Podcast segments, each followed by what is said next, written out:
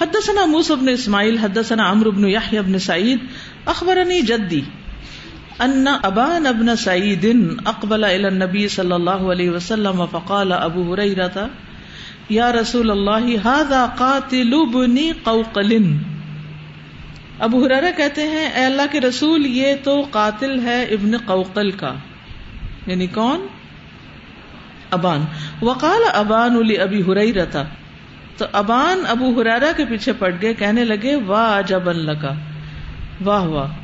وبرن تد من قدوم دن کہ ایک بلا ہے جو لڑکتا ہوا آیا ہے دان کے پہاڑ سے یعنی دیر سے مسلمان ہوئے تھے تو وہ یعنی اس طرح ایکسپریس کریں۔ آپ دیکھیے کہ یہ وہی لوگ ہیں جن کے اندر دور جاہلیت میں اس طرح کے ایکسپریشن تھے، لیکن جب مسلمان ہوئے، مہذب ہوئے تو پھر کس طرح بات کرتے ہیں کہ حضرت عمر کہا کرتے تھے، سیدنا ابو بکر آتقا سیدنا بلال۔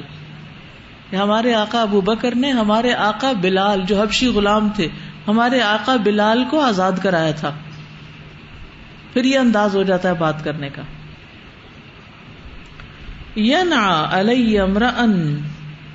نہ ہی ہوتا ہے کسی کے مرنے کی خبر دینا۔ ٹھیک ہے؟ تو یہاں مراد کیا ہے کہ ایک خبر دے رہا ہے مجھ پر ایک ایسے شخص کے بارے میں اکرم اللہ بھی جس کو اللہ نے میرے ہاتھوں عزت دی۔ یعنی میں نے اسے شہید کیا تھا۔ وہ قاتل کہہ رہے ہیں، یہ کہتے ہیں میں نے تو شہید کیا تھا، ان کو تو بڑا مقام مل گیا۔ وہ منا اہو ان یو ہی ننی بی اور اللہ نے مجھے اس کے ہاتھوں ذلیل نہیں ہونے دیا۔ کہ اگر وہ مجھے الٹا مار دیتے یعنی ابن قوقل ابان کو مار دیتے، تو کیا ہوتا؟ یہ جہنم میں جاتے، کیونکہ مسلمان نہیں تھے۔ تو کتنی اچھی بات کی پھر۔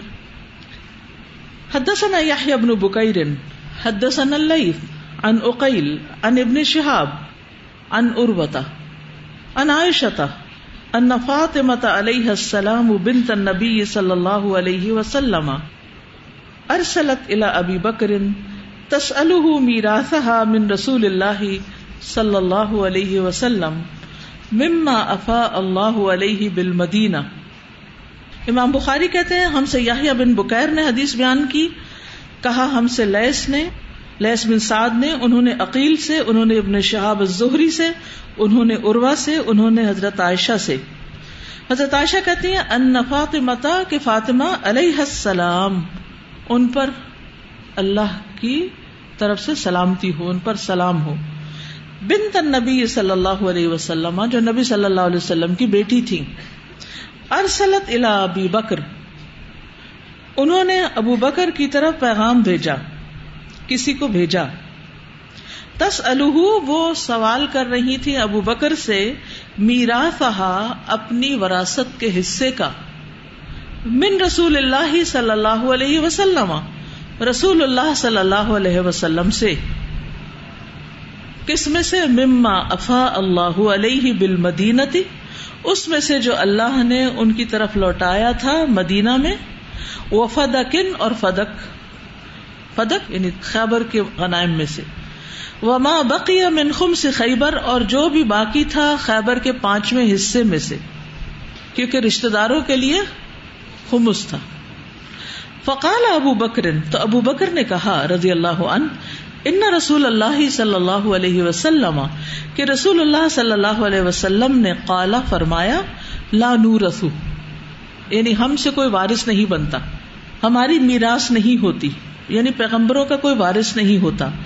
ما ترکنا صدقہ۔ جو بھی ہم نے چھوڑا وہ کیا ہے؟ صدقہ۔ انما یاکل آل محمد صلی اللہ علیہ وسلم فی هذا المال۔ لیکن آل محمد جو ہیں صلی اللہ علیہ وسلم، وہ اس مال میں سے کھائیں گے۔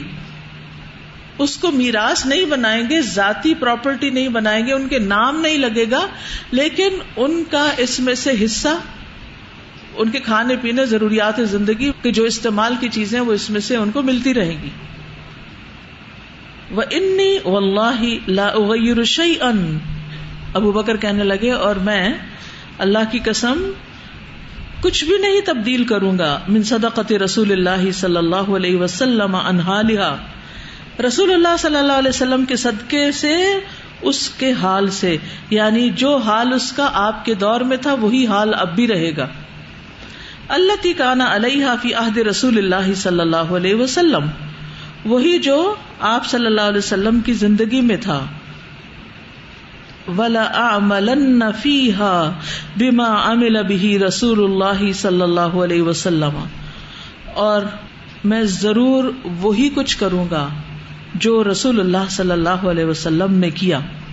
یعنی جیسے آپ اس مال میں سے گھر والوں کا خرچہ نکالتے تھے، وہ میں نکالتا رہوں گا، لیکن چونکہ فدق کے باغات تھے تو وہ پھر پراپرٹی تھی تو وہ پراپرٹی آگے وراثت میں تقسیم نہیں ہوگی، نسل در نسل ان کے نام نہیں لگے گی، اس میں سے کھا سکتے ہیں لیکن وہ وقف رہے گی۔ ابا ابو بکر اید فا فاطمہ منہا شعی ان تو ابو بکر رضی اللہ عنہ نے فاطمہ رضی اللہ عنہ کو اس میں سے کچھ بھی دینے سے انکار کر دیا۔ فوجدت فاطمہ تو اللہ ابی بکر فیضا علی کا تو فاطمہ رضی اللہ تعالی عنہ نے اس بات کو حضرت ابو بکر کی محسوس کی یعنی ان کو غصہ آیا۔ فوجدت اللہ ابی بکر یعنی ابو بکر پر کچھ پایا یعنی ان کے دل میں غصہ آیا۔ فہجرت ہوں تو انہوں نے ان سے بول چال چھوڑ دی۔ فلم تو کلم ہوں حتیٰ توفیت تو انہوں نے ان سے کبھی کوئی بات نہیں کی جب تک کہ وہ فوت ہو گئی اب ہو سکتا ہے آپ کے ذہن میں آ رہا ہو کہ دو مسلمانوں کو آپس میں بول چال چھوڑنی نہیں چاہیے۔ اس کا مطلب یہ تھا کہ وہ الگ تھلگ ہو گئی۔ اس کا یہ نہیں مطلب کہ حضرت ابو بکر بات کرنے آتے تھے اور پھر وہ ان سے بولتی نہیں تھی۔ یعنی ان کے ساتھ کوئی ایسی بات تھی۔ مطلب یہ ہے کہ انہوں نے حصہ مانگا، انہوں نے کہا کہ میں نہیں دوں گا کیونکہ نبی صلی اللہ علیہ وسلم نے ایسا کرنے سے روکا ہے۔ تو انہوں نے اس چیز کو محسوس کیا اور ایک طرح سے لا تعلق سی ہو گئی۔ آپ ذرا یہ دیکھیے کہ حدیث بیان کون کر رہا ہے؟ حضرت عائشہ۔ وہ کیا لگتی ہیں حضرت فاطمہ کی، ماں اور حضرت ابو بکر کی بیٹی۔ اب ایک طرف باپ ہے، ایک طرف بیٹی ہے۔ اور اب بیچ میں خاتون کیا کردار ادا کر رہی۔ ایز اٹ از حدیث روایت کر رہی ہیں۔ حضرت ابو بکر کو دیکھیے کہ حضرت فاطمہ نبی صلی اللہ علیہ وسلم کی بیٹی ہیں۔ پیچھے ہم پڑھ چکے ہیں کہ وہ کہتے ہیں، آپ کے رشتے دار مجھے اپنے رشتے داروں سے بھی زیادہ پیارے لیکن رسول اللہ صلی اللہ علیہ وسلم کے فیصلے کو تبدیل نہیں کروں۔ انہوں نے اپنے اوپر ناراضی برداشت کر لی، لیکن نبی صلی اللہ علیہ وسلم کے فیصلے کو تبدیل نہیں کیا۔ کس طرح اطاعت کی؟ کس طرح اس کو قائم رکھا؟ اصولی اختلاف ہے نا، کوئی ذاتی تو نہیں۔ وہ آشت باد نبی صلی اللہ علیہ وسلم ستت اشہر۔ وہ آپ صلی اللہ علیہ وسلم کی وفات کے بعد چھ مہینے تک زندہ رہی فلم توفیت، پھر جب وہ فوت ہو گئی دفا نہا زوجہ علی لیلن۔ ان کے شوہر علی رضی اللہ عنہ نے ان کو رات ہی کو دفن کر دیا۔ ولم یو دن بحا ابا بکرن اور حضرت ابو بکر کو بتایا ہی نہیں۔ ان کو بتائے بغیر دفن بھی کر دیا۔ وصلی علیہ اور خود ہی ان کے اوپر نماز جنازہ پڑھا دی۔ وکان علی علی من الناس وجہ حیات فاطمہ تھا حضرت فاطمہ کی زندگی میں حضرت علی کے لیے لوگوں کی طرف سے خاص توجہ تھی۔ وجہ یعنی لوگ لک فارورڈ کرتے تھے یعنی حضرت علی کو بہت رسپیکٹ دیتے تھے ان کی زندگی میں۔ فلم توفیت پھر جب وہ فوت ہو گئی استن کر علی تو حضرت علی نے استن کر کا مطلب ہے کچھ انکار دیکھا یعنی لوگوں کے رویے بدلتے دیکھے۔ وجوہ الناسی لوگوں کے چہروں میں کچھ انکار دیکھا۔ یہ لفظی معنی بنتا ہے۔ یعنی مطلب یہ تھا کہ وہ پھر اس طرح کی توجہ نہیں رہی تھی۔ فل تمسا مصالحت ابھی بکرن و مبایا تو انہوں نے ابو بکر رضی اللہ عنہ سے صلاح کرنی چاہیے اور ان کی بیعت کرنی چاہیے کیونکہ ابھی تک انہوں نے بیعت نہیں کی تھی۔ بلم یقن یو تلکل اشر اور ان چھ مہینوں میں انہوں نے بیعت نہیں کی تھی۔ فرسلا الا ابی بکر پھر انہوں نے ابو بکر رضی اللہ عنہ کو بلا بھیجا۔ خود پہل کر لی۔ ان اتنا کہ آپ ہمارے پاس آئیے۔ ولا یا اتنا احد الما کا آپ کے ساتھ کوئی اور نہ ہو۔ ان کو تھا کہ حضرت عمر آ جائیں گے ساتھ۔ کیونکہ وہ ہر جگہ ساتھ ہوتے تھے ابو بکر کے۔ کراہیت عمر۔ اس بات کو ناپسند کرتے ہوئے کہ عمر ساتھ آئے فقال عمر، تو حضرت عمر کہنے لگے لا واللہ لا تدخل علیہم وحدک۔ اللہ کی قسم، آپ ان کے پاس اکیلے نہیں جائیں گے۔ آپ اکیلے نہیں جائیں گے۔ فقال ابو بکر، تو ابو بکر کہنے لگے، وما اسی تم فالو بھی کہ نہیں، میں ان سے امید رکھتا کہ وہ میرے ساتھ کچھ کریں گے، مجھے کچھ نہیں کہیں گے، کیا ہوا؟ اس سے آپ دیکھیں، حضرت ابو بکر رضی اللہ عنہ کی فراخ دلی، کہ ان کے دل میں ایسا کچھ بھی نہ کہ کیا ہو جائے گا؟ میں اکیلا جاؤں گا، بات سن لوں گا، کچھ نہیں ہوتا۔ واللہ آتی ان حضرت ابو بکر کہتے اللہ کی قسم، میں ضرور ان کے پاس جاؤں گا۔ فدخل علیہم ابو بکر۔ تو حضرت ابو بکر ان کے پاس تشریف لے گئے۔ فتشہد علی تو حضرت علی نے گواہی دی یعنی اللہ کو گواہ بنا کر کہا۔ ہوں کیا کہا؟ فقال، انا قد ارفنا فضلک۔ سبحان اللہ، کیسے ایک دوسرے کی فضیلت کا اعتراف کرتے ہیں۔ کہتے ہیں کہ ہم آپ کے فضل کو جانتے ہیں۔ ہم آپ کی امپورٹینس کو، آپ کے مقام کو اچھی طرح پہچانتے ہیں۔ وما آتا اللہ اور جو بھی اللہ نے آپ کو عطا کیا ہے یعنی یہ خلافت وغیرہ، اس کو بھی ہم اچھی طرح جانتے ہیں۔ ولم نن فس علیہ کا خیرن ساق اللہ علیہ کا اور ہم آپ پر کچھ بھی حسد نہیں کرتے۔ اس خیر پر جو اللہ نے آپ کو دی کہ آپ کو خلیفہ بنا دیا، ہمیں کوئی حسد نہیں ہے۔ ہمارے دل میں کچھ بھی نہیں ہے۔ ولا کن تبدت علینا بل امری لیکن آپ نے اس حکم یعنی خلافت کو ہمارے اکیلے ہی لے لیا۔ یہ مراد ہے اس جملے کا۔ استبداد ہوتا ہے یعنی تھوڑا ہمیں بائی پاس کر کے لے لیا یا خود ہی آپ نے قبول کر لیا۔ وہ کن نرا قرابتی نام رسول اللہ صلی اللہ علیہ وسلم نصیبن اور ہم رسول اللہ صلی اللہ علیہ وسلم کی رشتے داری کی وجہ سے اس میں اپنا حصہ سمجھتے تھے یعنی مشورے میں۔ حتی فاضت اینا ابی بکر یہ بات سن کر ابو بکر رونے لگے۔ دونوں آنکھیں ان کی بہنے لگی جب حضرت علی رضی اللہ عنہ نے یہ کہہ دیا کہ ہمارے دل میں نہ کوئی حسد ہے، نہ ہمیں کوئی اس سے انکار ہے۔ بس صرف یہ ہے کہ اچھا ہوتا کہ ہم سے مشورہ کر لیا جاتا کیونکہ ہم نبی صلی اللہ علیہ وسلم کے رشتے دار تھے، آپ کے داماد تھے۔ تو اس بات کو انہوں نے محسوس کیا تھا۔ جب حضرت فاطمہ خاموش ہو گئی تو ذرا حضرت علی بھی شوہر تھے، ان کے تو وہ بھی ایک طرح سے ایک طرف ہو گئے۔ لیکن جب حضرت فاطمہ جو ہے وہ فوت ہو گئی، تو پھر اس کے بعد حضرت علی نے دیکھا کہ اب وہ ایک طرح سے تنہا بھی ہو گئے اور حضرت فاطمہ بھی نہیں ہے کہ وہ محسوس کرے، تو انہوں نے حضرت ابو بکر کو بلا کر ان سے بات چیت کر لی۔ فلم ما تکلم ابو بکر قالا جب ابو بکر بولے تو کہنے لگے، والذی نفسی بیدی قسم اس ذات کی جس کے ہاتھ میں میری جان ہے۔ لقرابت رسول اللہ صلی اللہ علیہ وسلم. البتہ رسول اللہ صلی اللہ علیہ وسلم کی رشتے داری احب الیہ، مجھے زیادہ پیاری ہے. ان اصل من قرابتی، اس سے کہ میں اپنے رشتے داروں سے صلح رحمی کروں. مجھے اپنے رشتے داروں سے زیادہ آپ کے رشتے دار عزیز ہیں. وہ ام الدی شجر بینی و بین کو من هذه الاموال اور وہ چیز جو اختلاف کا باعث بنی میرے اور تمہارے درمیان ان اموال میں سے یعنی کون سا مال تھا یہ؟ خیبر کے باغات۔ فلم آلوفی ہا انل خیری تو میں نے اس میں کوئی کمی نہیں کی خیر میں سے۔ ولم اترک امرن۔ اور میں نے کسی بھی کام کو نہیں چھوڑا۔ رئی تو رسول اللہ صلی اللہ علیہ وسلم یسنا فیحا اللہ صنعت کہ رسول اللہ صلی اللہ علیہ وسلم جو کچھ اس میں کیا کرتے تھے، میں بھی اس میں وہی کرتا۔ یعنی جیسے کام آپ کرتے تھے، میں بھی اسی پالیسی، اسی طریقہ کار کے مطابق چل رہا ہوں۔ وقال علی ابی بکر۔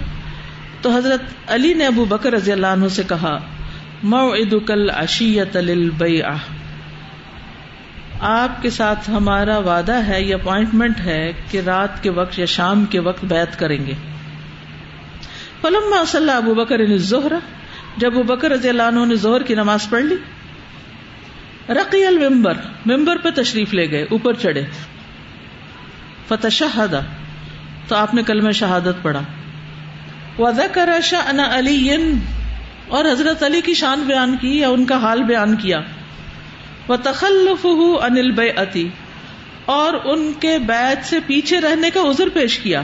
وہ عذر اور ان کا عذر بل اتازارا الہی کہ جو انہوں نے عذر پیش کیا تھا حضرت ابو بکر کو، کہ آپ نے چونکہ مشورہ نہیں ہم سے کیا، اس لیے ہم پیچھے ہٹ گئے۔ تم مستقفر پھر انہوں نے ان کے لیے استغفار کی۔ وہ تشہد علی اور پھر اس کے بعد حضرت علی نے خطبہ دیا یعنی شہادت پڑھی یعنی الحمد للہ و کفا و سلام عباد الزین استفا اور ایک اور خطبہ ہوتا ہے جس میں وہ اشد اللہ الہ الا اللہ اشد اللہ محمد ابدو و رسول فعزم حق ابی بکر سبحان اللہ، حضرت علی نے حضرت ابو بکر کے حق کی عظمت بیان کی، اس کو بڑا جانا۔ اب یہ سب لوگوں کے سامنے ایک دوسرے کی تعریف کریں اور ایک دوسرے کو بڑا مان رہے ہیں۔ وہ حدسا ان لم يحمله على الذي صنع نفاسة على ابي بکر ولا انكارا للذي فضله الله به.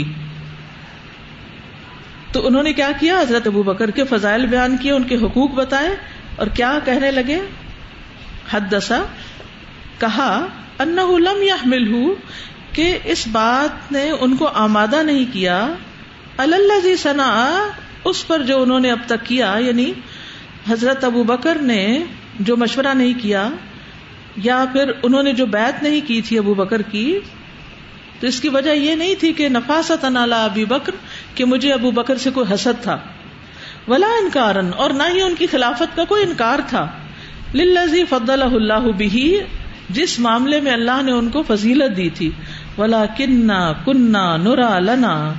فی حاد المر نصیبن لیکن ہم اس معاملے میں اپنا ایک حصہ سمجھتے تھے کہ ہمیں مشورے میں شریک رکھا جائے گا۔ فستبد علینا۔ تو انہوں نے یعنی ابو بکر رضی اللہ عنہ نے ہم سے رائے نہیں لی۔ فوجد نہ فی انفسنا، تو ہمارے دل میں یہ بات آ گئی۔ فسر بذالک المسلمون، سارے مسلمان خوش ہو گئے کہ حضرت ابو بکر اور حضرت علی گڈ ٹرمز پہ آ گئے ہیں۔ وقالو اسبتا وہ سب کہنے لگے کہ آپ نے بالکل ٹھیک کیا۔ وکان المسلمون الى علی قریبا حین راجع الامر المعروف۔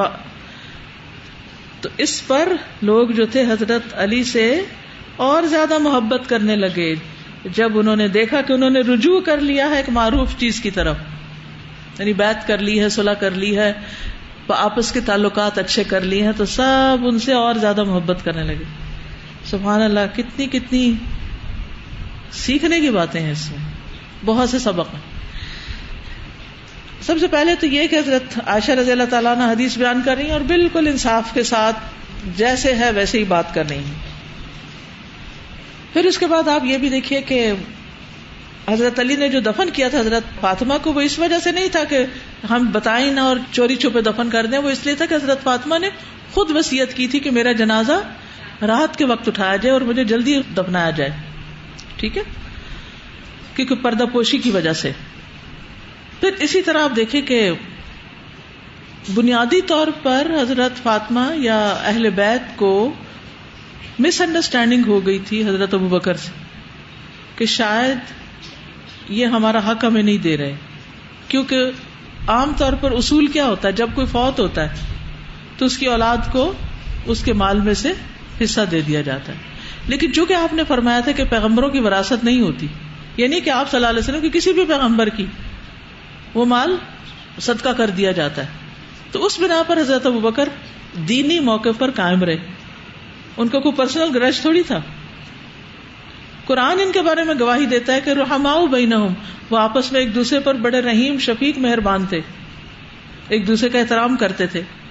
لیکن حضرت فاطمہ چونکہ خاموش نہیں تو حضرت علی نے بھی کوئی اقدام نہیں کیا۔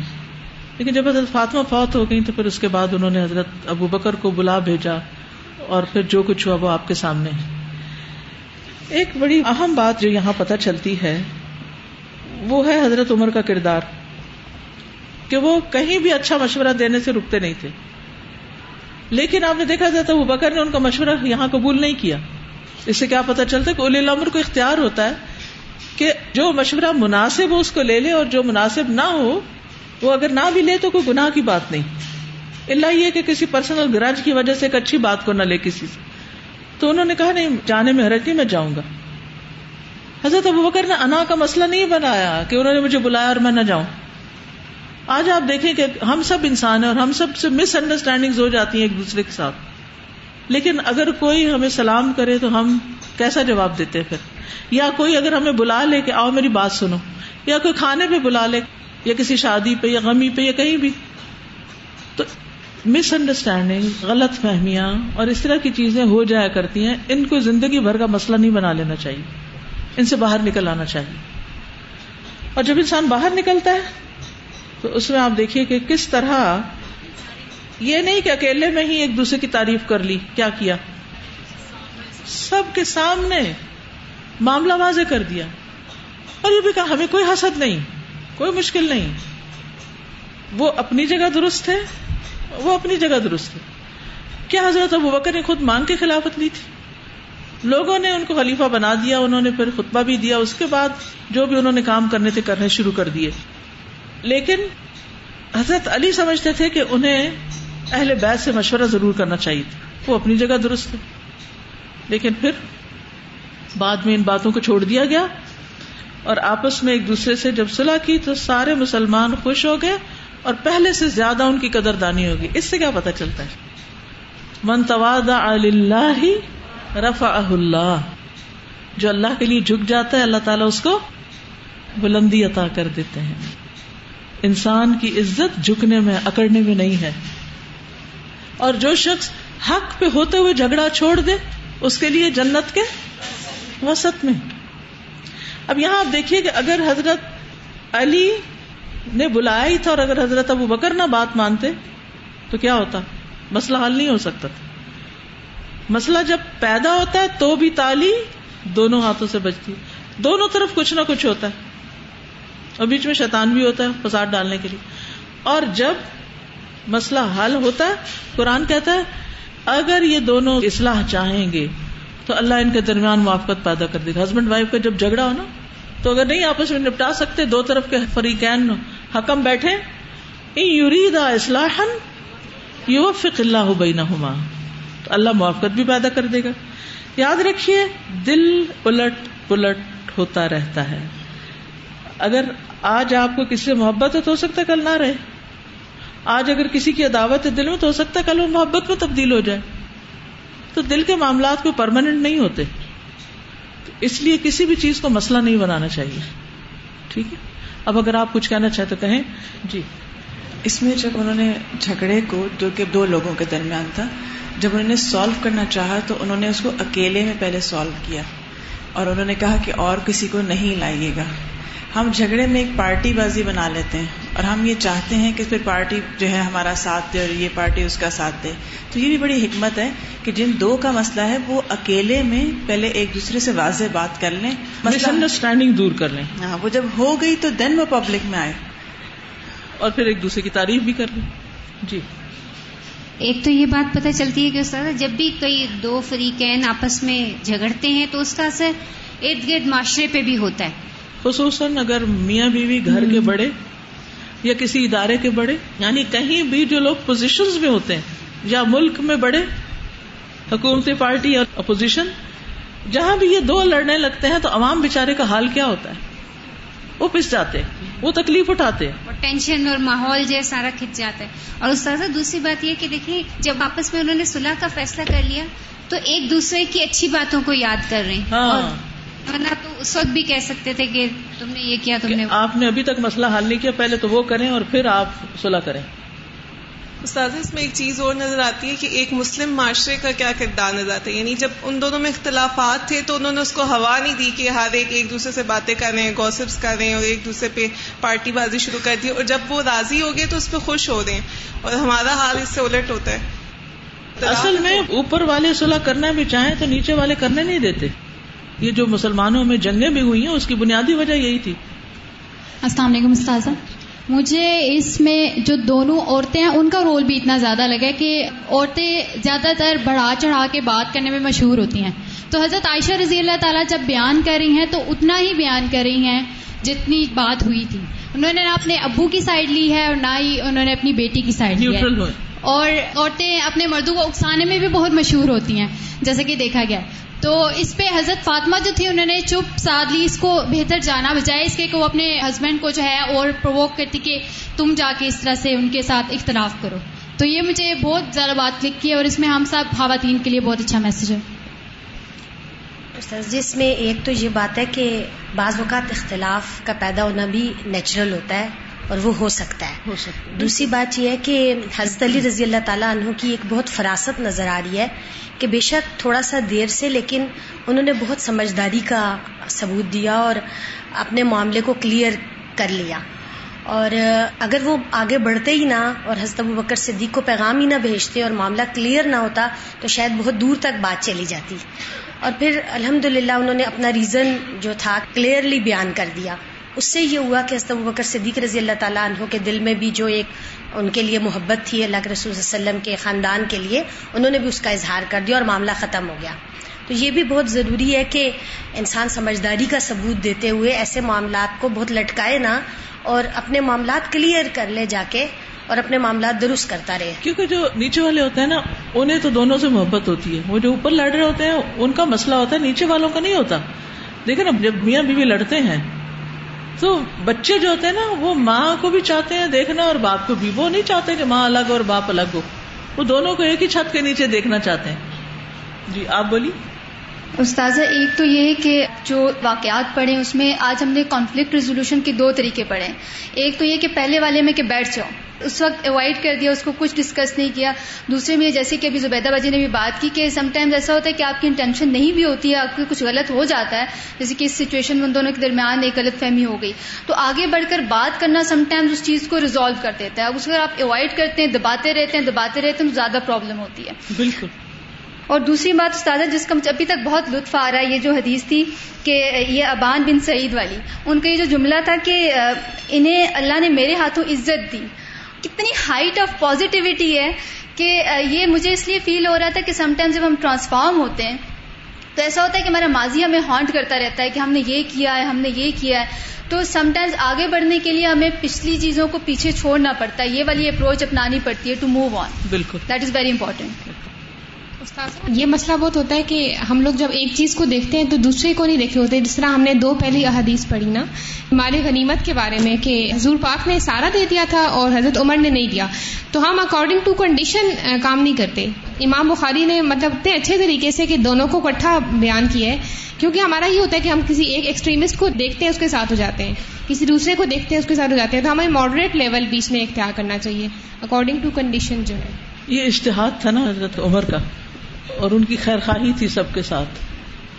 سر یہاں جیسے ابو بکر صدیق عزت اللہ عنہ کا آ رہا ہے کہ ان کی آنکھوں میں آنسو آ گئے یعنی یہاں تک انہوں نے کہا حضرت علی نے تو ان کی آنکھیں بھر گئیں۔ اس سے آنسو نکلنا شروع اس سے بھی پتہ چلتا ہے کہ ان کے جذبات اور پھر انہوں نے کہا کہ مجھے تو زیادہ محبت ہے آپ وسلم کے رشتے داروں سے۔